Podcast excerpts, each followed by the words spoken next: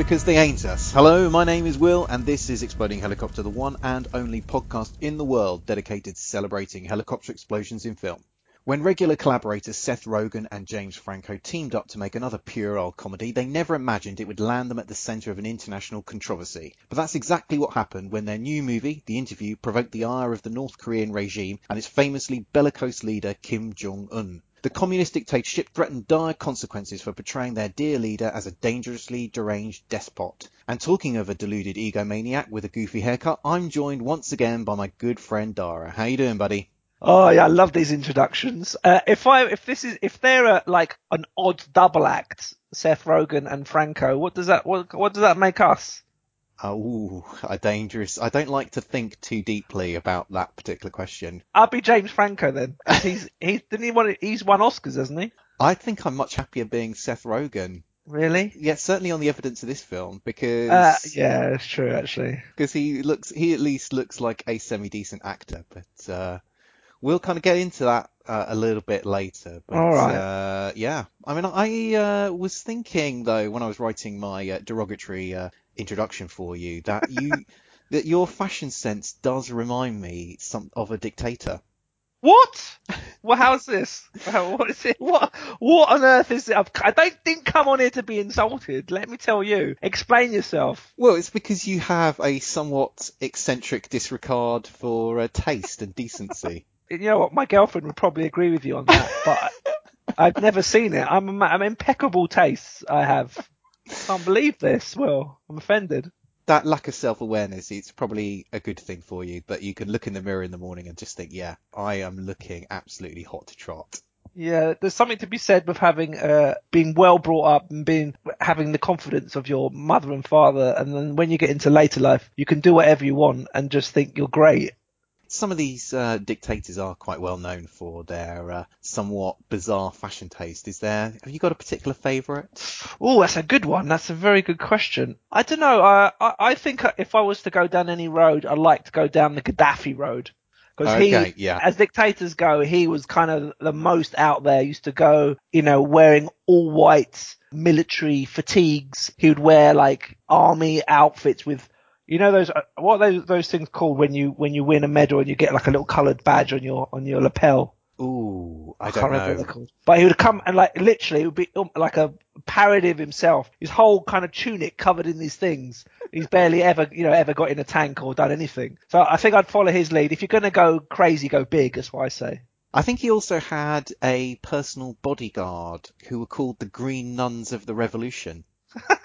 That sounds good. What do they do? Well, I think they were his bodyguard, so I think they protected him from uh, whatever threats were uh, availing themselves of him. And by bodyguards, you mean they touched his body? Is that is that what they were there for? I, I think they were armed. I think they were there to protect his safety. I don't think that he was. Uh, I don't think they were providing that type of personal security. Oh really? Uh, he's, he he doesn't strike me as someone who would abuse his position, Gaddafi. So you may you may be right on that one.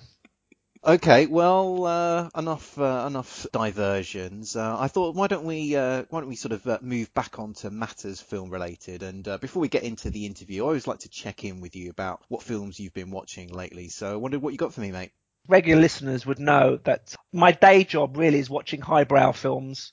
I don't, you know, I like to slum it with you, Will, help you out with with this with this detritus that I'm forced to watch. It's, you know, it's a kind of, uh, I suppose, for my usual balanced diet, it's, it's good to have like a dirty hamburger every so often. So, you know, my usual diet is quality films, and with that in mind, yesterday I watched um, I Daniel Blake. I don't know if this has got a, a wider release away from the UK. It's a very UK centric film directed by Ken Loach, who people, I'm sure, film buffs would know. He's a, he's a kind of kitchen sink director. He's done a lot of very traditional English films. No Hollywood glitz or glamour. They're very down to earth. This one, I Daniel Blake won tons of awards uh, last year. Got a Palme d'Or at Cannes. Basically, it's about a 59 year old out of work joiner living in the northeast of England. I think it's in Newcastle. Basically, following his struggles with the benefit system, he kind of, he's kind of living through the new austerity Britain Tory government benefit system where all benefits are being cut for, you know, anyone with disabilities. And he's finding himself in a kind of catch 22 Orwellian nightmare where he just can't get, you know, he's, he's genuinely sick, has, he's had a heart attack, so he can't work, but he's been, the people at the benefits agency said he doesn't qualify for benefits. So he has to kind of work the system trying to, you know, make ends meet, getting his job seekers allowance and whilst pretending to look for work, even though he can't work. And then he meets someone, uh, also fairly destitute. I won't go into too much detail. Don't want to spoil it because it's it's a fantastic film. Don't watch it if you're feeling a bit depressed because you're liable to cut your wrists. it's very grim. The ending is very very moving, and I would recommend it. But it's not a happy day, mo- uh, sad day movie. Have you seen other Ken Loach films? Where would you put this against some of the other stuff that he's done? I have to be honest. I've not seen a lot of them because they are quite gritty, and you've got to be in the mood for them. I, I know he's uh, he did Kes, didn't he, back in the day? He did, That long was- time ago. Yeah, a long time ago. I think that's one of his first ones. That's very light, ridiculously light-hearted compared to this. I don't know what if, you see much of his oeuvre, Ken Loach. I don't know. I'm trying to think Uh, I haven't seen huge chunks of it. I've seen Kes, and I've seen he did a film called uh, Wind That Shakes the Barley, Oh, okay, I've heard of that. which was pretty good from what I remember. Oh, he did an absolutely awful film called something like Looking for Eric. This Okay. like Eric Canton. It's the idea. It's some sort of Eric Cantona thing.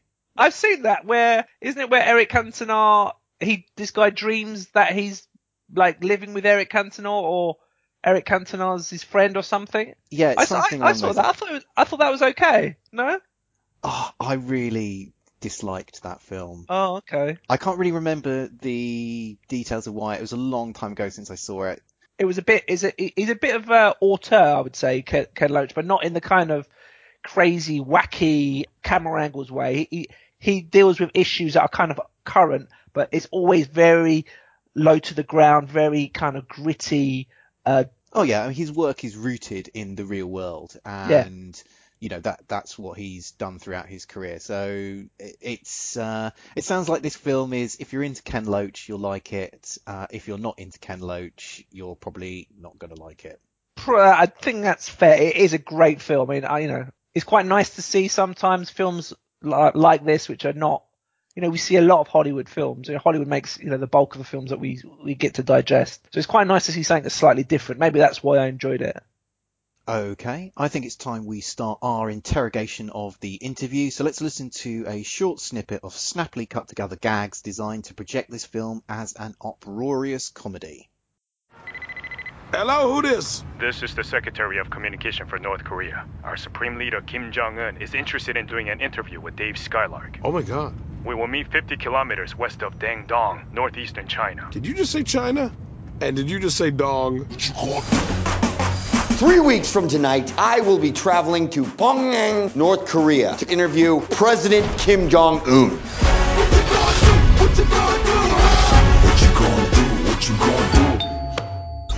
Mr. Rapaport, I'm Agent Lacey with Central Intelligence. You two are going to be in a room alone with Kim, and the CIA would love it if you could take him out. Hmm? Take him out. For coffee? Dinner. For kimchi? No, uh, take him out. You want us to kill the leader of North Korea? Yes. Hello, North Korea! The interview came out in 2014. The film stars Seth Rogen and James Franco as journalists for a supremely tacky entertainment news show. But after they secure an interview with Kim Jong-un, the reclusive leader of North Korea, they're recruited by the CIA into a plot to assassinate the despotic dictator. The film's release was not without considerable controversy. The North Korean government, angered by the film's plot and depiction of its country, called the movie a blatant act of terrorism and war. Sony, the studio behind the film, then delayed the release of the movie in order to make a number of changes, including to the film's controversial ending, which saw the North Korean president killed. Then, a month before release, Sony's computer system was mysteriously hacked, leading to the release of embarrassing emails and threats against any cinema showing the film. This led to the cancellation of the movie's nationwide release, but after figures from politics and entertainment rallied behind a banner of free speech, the interview did receive a limited theatrical release alongside being made available digitally. The interview received a lukewarm critical response. Uh, on Rotten Tomatoes, it's got a 51% critical rating and a 48% audience rating. But uh, more importantly, let's find out what my good mate Dara, what did you make of this? All I can think is that the celebrities and the assorted people from the film world who pushed to get this film released never actually watched the film before giving it, uh, you know, the, the thumbs up. Because I've written down here, excuse our viewers who are under 16, but this is a terrible film and I underlined the F word. You can beat me out later. I just, it was just so unoriginal and unfunny and ideas you've kind of heard hundred times before. It's just gross out humor. Just no panache. Don't get me wrong. I can deal with gross humor. I can deal with sex, willy, bum jokes, whatever. But he's just done without any kind of style at all so unfunny. I, I think there's about four points in this film where I just kind of chuckled very briefly. and it's, it's about it's a two hour, almost two hours long. I can't believe it, it's two hours long. Uh, It feels every minute of those two it hours. It feels every minute of those two hours. The original concept was, you can tell it's, uh, it was done by Rogen and Franco. They're quite obviously quite good mates. I've done a lot of films together. Screenplay written by Dan Sterling, who's worked on The Daily Show and The Office. You know, you had such a possibility of this film being excellent, proper satirical look at the world today and, you know, a very unusual country, North Korea, with a very unusual dictatorship. Perfect recipe for a, a great film. But this is so mundane and basic that if it wasn't for all the publicity, no one would watch this film. It's terrible.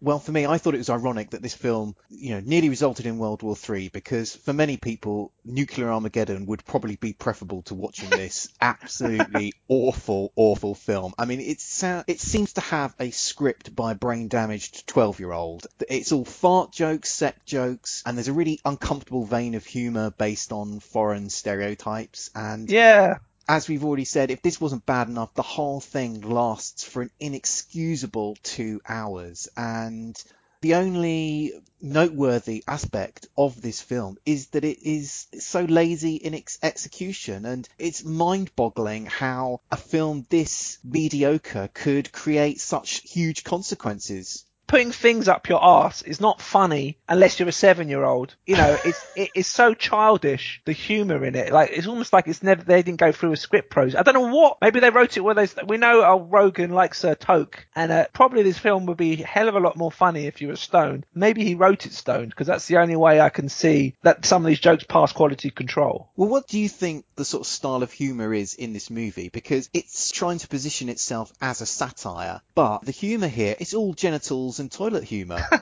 Yeah, satire, satire more like.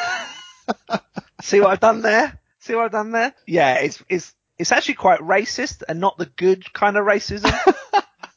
But it's things like they're making jokes about Stalin not sounding the same as Stallone when it's coming out of a. It's just not funny. Just not. I mean, it's awful, isn't it? It's awful. I don't know how. Yeah, script editing and stuff. Don't they filter? I thought you know, like processing films is you come up with a story, then you've got script, and there's like four or five drafts of a script, and they like hone the script down so all the you know fat is taken off it, so it's just the jokes. That's how I've in, you know when I, when I see these um Blu-ray special editions where you see the kind of making of a film, that's the kind of process in my mind how a film gets made. if you think back to some of the great comedy movies, they tend to be uh, very short and tight movies. So something Yeah. like The Naked Gun is only 85 minutes long. And I can't think of many great comedy movies which are much more than 90 minutes long because That's I just Hour and a half exactly. yeah, I just don't think you can sustain a barrage of jokes over a much longer time period. And this to clock in at one hour 53 just reeks of insufficient editing. And it's, it's, it's obvious that in parts of this film, there, there are whole chunks of this movie are completely unnecessary. So that the whole really painful sequence where Seth Rogen is, is sort of traveling through China. I don't really know why that section is there. It, it doesn't advance the plot in any way. I think it's only there to sort of show that They've actually filmed on location, maybe. yeah, or, or that he isn't a complete racist because every other Asian person that he meets after that, he treats, you know, he treats, uh, you know, absolutely abysmally. He's either he's either trying to screw them, bite their fingers off, or you know, insert something up their rectum. Yeah, it's a non that scene with the biting the fingers is just an it's really weird and really out of kilter. I mean, I I was looking through this and apparently because of this North Korean situation they thought might be delicate. So they actually the script was very highly researched. So I've read and uh, it was read by a member of the State Department before it actually went for release. So if if I was given the benefit of the doubt, I would say the State Department said you can't say these kind of jokes about North Korea due to the volatile situation and just left the kind of basic bum and poo jokes. Or if I was being honest, I'd say they, as you said, probably worked far too closely together. They might have even, you know, they probably produced the film as well. So there's not much outside influence to tell them this isn't funny, guys. Can you up the ante or do something else? Well, you know what else I thought when I was watching this film? I my mind wandered to back To the dinner? Black- To your Well, hoovering? Well, it wandered to many things because it wasn't really gripping my attention. But I started thinking about Blackadder and specifically the Blackadder Goes Forth series, which was set during the First World War, and you had any number of jokes relating to toilet humour in that series, but also you had a really scalpel sharp satire about the attitudes of the political uh-huh. classes during the First World War. So it's completely possible to combine satire and a more base, puerile type humour. But this film, it just, for me, there's no satire at work here. And There's no intelligence. There's not. There's no intelligence behind a lot of these things. They kind of mention one. There's one or two bits in passing where they're talking about the actual regime. I, I guess the kind of nearest you'll get to satire, I suppose, I thought was the bit where they when they're showing. Seth Rogen, the delights of Pyongyang, and he sees, um, obviously he's heard stories about there being famine and not the, the people in North Korea not having enough to eat, and he sees a store that looks, you know, from all intents and purposes, full of fruit and vegetables. And then he goes there late at night on his own and finds out it's just a cardboard cutout and it's all pictures on a wall. That was kind of the nearest thing to uh, satire or something interesting or, you know, how, you know, reflection on how North Korea is kind of pulling the, the wool over the, the rest of the world's eyes and they're doing that with their own population. But apart from that, it was very, very child, like I could expect like a sixth form film made, a sixth formers could have made a film like this. Well, yeah, I mean, every joke Seth Rogen makes in this film relates to his own genitals, and you know he may find his wedding tackle endlessly fascinating, but I I think the rest of the Western world is just not that interested. And you know, we're sort of we're talking about the sort of the humour here, and a, a large chunk of this humour does seem to revolve around people's backsides, and uh, you know, I don't know what you made of that, Dara. there is a lot of it in there, and it's it's funny that we have to actually mention it as a topic of this film. But uh, maybe because the the humor, as we've said, was just so bad, it's so so poor that we've noticed how you know what what is why is it so poor? And it is because there's a lot of this sort of toilet humor stuff, you know, and like you know, toilet in its place, it can be funny, but not if you keep on making a two hour film with the same kind of things over and over again. It just gets dull. It's like a like a toddler doing the same thing over and over again for two hours. You just want to crack it around the head eventually. Well, let's get into talking about some of the performances here. And uh, what did you think of uh, Seth Rogen? What did you think of uh, James Franco? They're the two leads in this. Well, you know, Seth Rogen's okay, kind of doing that lovable, sort of chubby flubster that he normally. It's kind of does the same. He's not. He's pretty much the same guy in all of his. You know, nice guy. You probably go for a pint with him, sort of thing. You know, that he's got every man kind of. Well, he could hardly play a bulimic, could he? he can believe. I don't, I don't really mean kind of his weight. It's kind of his kind of like fumbly attitude. You know, kind of half funny, half He's he's, he's everyone's fat best friend, aren't they? fat best friend, taken down the pub. Fine, doing the same, you know, not horrible, not great. Now, James Franco, who has done some decent films, know, I, I saw, is it 128 hours? The one where, 127. 127, he was there, 128 extra the hour. sequel. As a sequel, like, ah, uh, yeah, he excellent in that. Obviously, a lot of it, he was in a brick wall, not talking to anyone, and just kind of acting with a rock under his hand. So he's good. He's good with that in his script. But yeah, I quite like James Franco. He's done. He's done some decent films. He's terrible. like he's really bad because he's supposed to be like a. Just I just didn't buy him. He's obviously a mate of Seth Rogen. Said, look, I'm doing this film. Do you want to do a part? Who can I be? Oh, you can be this guy. All right, I'll be this guy. No casting. There's no casting agent got involved with this. It's like this was a friend's phone call saying you want to be in my film.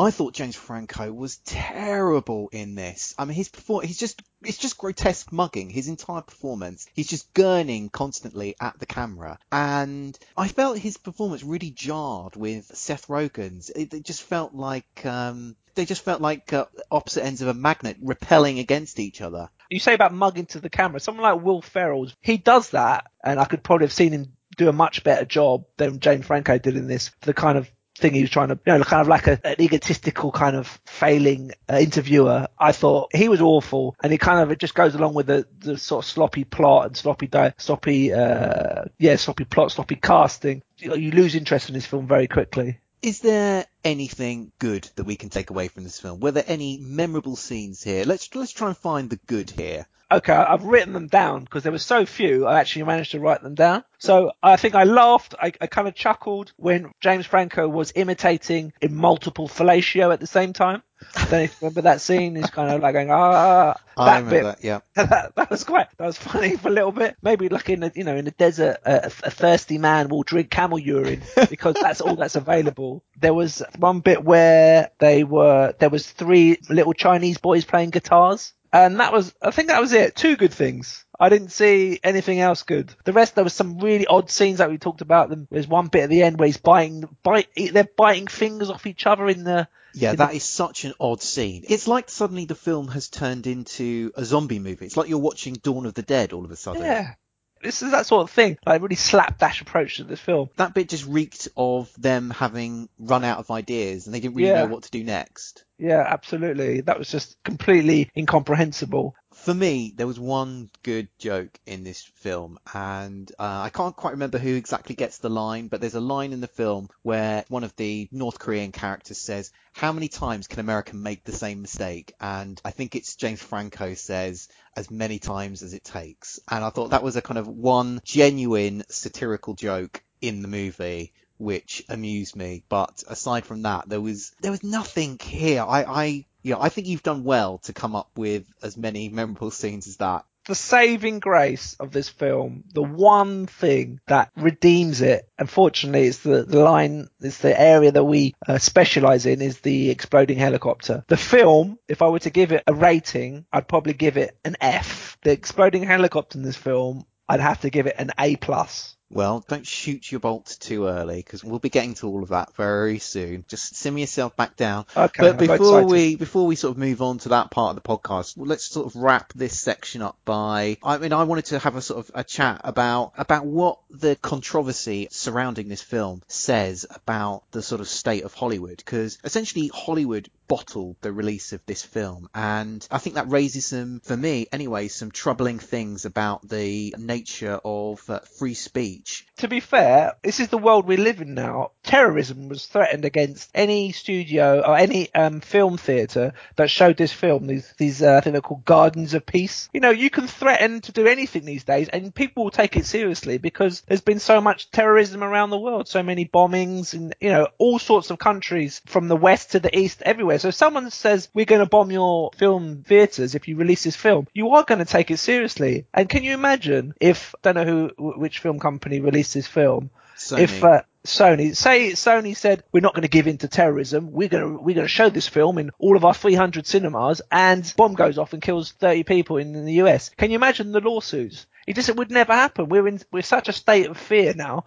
I remember I, I, was reading Rogen basically was saying he was hoping that bootleg copies of this film would f- find their way to North Korea and cause a revolution. I mean, what a joke! There's no, you know, if I'm sure that apparently it's quite popular and lots of North Koreans try to get hold of this on like dodgy Chinese DVDs or whatever smuggled into the country, but I don't see any revolution based on this film. I have to say, Dara, I'm, I'm quite troubled by your response to this question because you're effectively sort of saying that's the world we live in, and you know Well, what? it is. If, if It is someone, world. if someone, we can tr- pretend we're going to stand by these lofty principles, but anyone, anytime somebody shakes a stick at us, we're just going to roll over on our backs. I mean, that's Well, what do you want to do? Do you, do you want to have um, metal detectors at every cinema to make sure that people don't go in there with bombs and guns? How how how else are you going to get around it?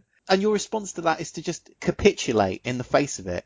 Well, what's the what's your other option? Well, the other the other option is to do essentially what happened with this film is that it did eventually get a theatrical release. It got a limited. It got a limited release. It was like straight to DVD, which pre- really pretty much where it should have been in the first place. but you know, I see. I do see your point. Where where do we go? You know, what kind of challenging films will get made if everyone bows to these kind of reactions, but I don't. I find that hard in this climate to see an alternative. Well, on that troubling note, Yeah, on a that sad a sad day for creative expression. Not my words, the words of Steve Carell.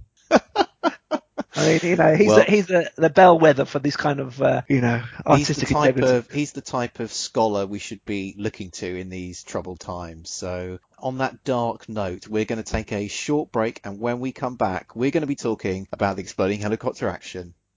Why haven't you seen To Kill a Mockingbird? I was too busy rewatching the Marvel Cinematic Universe films again. Why haven't you seen Mad Max? Do you know how hard it is to track down a copy of The Return of Captain Invincible? Why haven't you seen the Texas Chainsaw Massacre? Did you know that Road to Perdition was originally a comic book? Just say Goldfinger. This is Bubba Wheat from Flights, Tights, and Movie Nights, and on each episode of Filmwise, my guest introduces me to a film that they're passionate about and I've never seen before, and in return, I introduce them to a comic book or superhero film that they're curious about. Find it every other week at filmwise.com, iTunes, or Stitcher.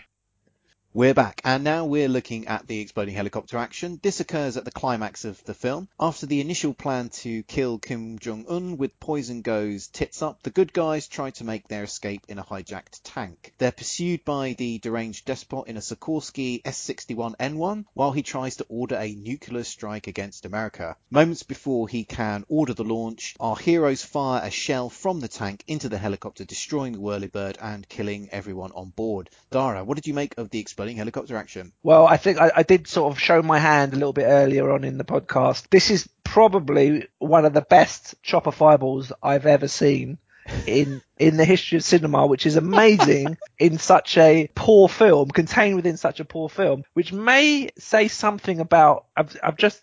I've just had a thought. It might even say something about our, our quest, Will, to show the world the beauty of chopper fireballs. It could just be one massive cliche that we're trying to, we're trying to promote here because this film is all about lazy script writing and, you know, lazy ideas. And what I enjoyed the most was kind of every box ticked in the kind of exploding helicopter canon. Yeah. You know, you've got your slow motion. You've got your guys in the helicopter actually going on flame and you can see them burn. I really like that. We, we always like that. You see sort of evocative music. They, they play an acoustic version of Katy Perry's Firework as, as the kind of missiles traveling through the air. It's all done in slow motion. You see the wreckage beautifully shot in slow mo, fall to the floor. All the things that we we look for in these films. Every single one we, we're catered to. Well, there can surely be no better film for delivering a lazy cliche than The Interview, because that's essentially what it does uh, throughout the movie. So, what cliche is more lazy than an exploding helicopter in a movie? So, I uh, guess, I guess so. This is not even an original idea because this is basically the end of Rambo 3. well, it's actually, we've actually seen uh, tank on helicopter action uh, quite a few times in, in film before. Obviously, uh, Rambo 3 is, I think, probably the pièce de résistance of Yes. the uh, uh, tank versus uh, helicopter duels. But we've also seen tank on helicopter action in the Triple X sequel, Triple X, uh, the next level.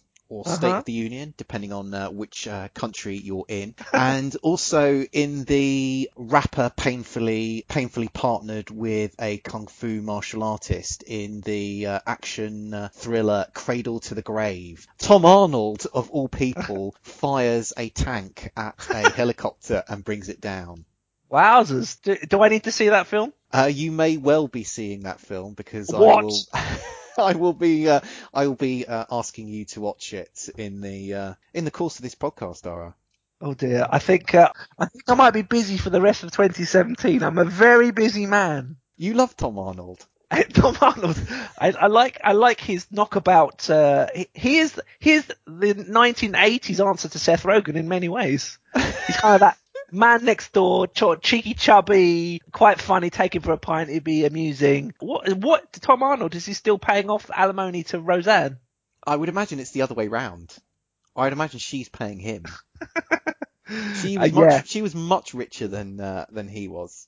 Oh, that's not how it works though. If you get divorced, I think I think the, the women just get it all. Doesn't matter who owns what. I, I haven't gone down that road. Let me tell the, the listeners. You know, I I, I plan on being uh, you know happily married for a long time. But maybe I do need to watch this film. Going back to the exploding helicopter though, I do, I agree with everything that you said. The acoustic Katy Perry track was great. The, I enjoyed the use of uh, slow-mo. And we do see the wreckage fall to the ground. We, we've picked up on that before. We like to see wreckage falling to the ground. Definitely. It gives us, gives us closure on the Closure. sequence.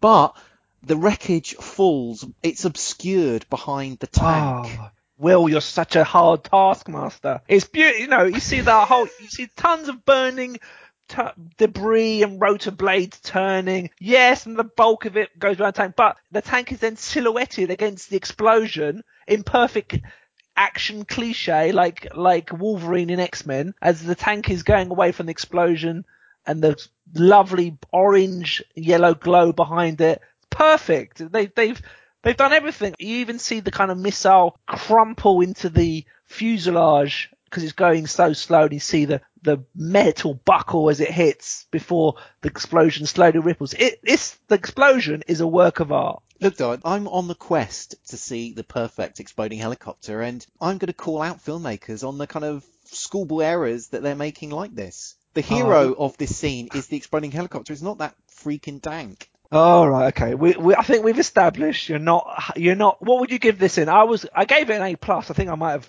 gone exaggerated a little bit there. I'll give it an A. What would you give this? I would give this, oh, A minus maybe. All right, I think that's fine. Okay, fine. I was Right. thinking about being very stingy and saying B plus, but I'm going to. No, there's no way. There's no way this is a B plus. You're a madman if you say this is a B plus. It gets an A minus from me, so All uh, right, okay. we can part happy. We're still friends. Yeah, we're still friends, and you know, I guess if you've seen Perfection, you won't want to do this podcast anymore. Well, you can hope for that moment, Dara. Just tell me this is over. tell me when the nightmare finishes. Well, the nightmare may well start soon when we do Cradle to the Grave. All right, mate. I look forward to that. Well, I think it's time to uh, wrap this show up. Dara, thanks for coming on again. I hope it wasn't too painful for you. Uh, it was it was more enjoyable than the film. Let's put it like that. As always, don't forget to check out the Exploding Helicopter website where you can find a whole bunch of vaguely amusing reviews of other films. We'll be back soon, but until then, keep watching the skies for those exploding helicopters.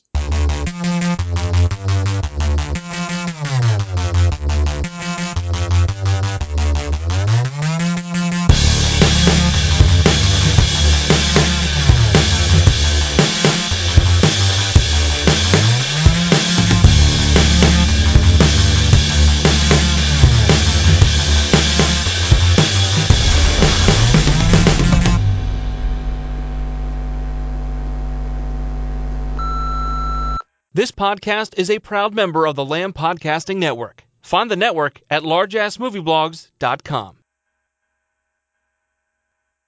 What is there to be jealous of? Hate us because they ain't us. They hate us because we anus? The f- does an anus have to do with They this? hate us because they ain't us. That's not what it is. Yes, it is. No, it's not. They hate us because we is us, and what we is doing is f- terrible. They f***ing hate us because they ain't us. Stop us. saying that. Hate us because they ain't us. They don't hate us because they Hate us ain't us. 'cause they don't hate us because I'm they ain't used us. to it. They hate us because they it. ain't us. Stop 'Cause they ain't us. Stop it. Don't say it again. Baby, haters gonna hate, and ain'ters gonna ain't.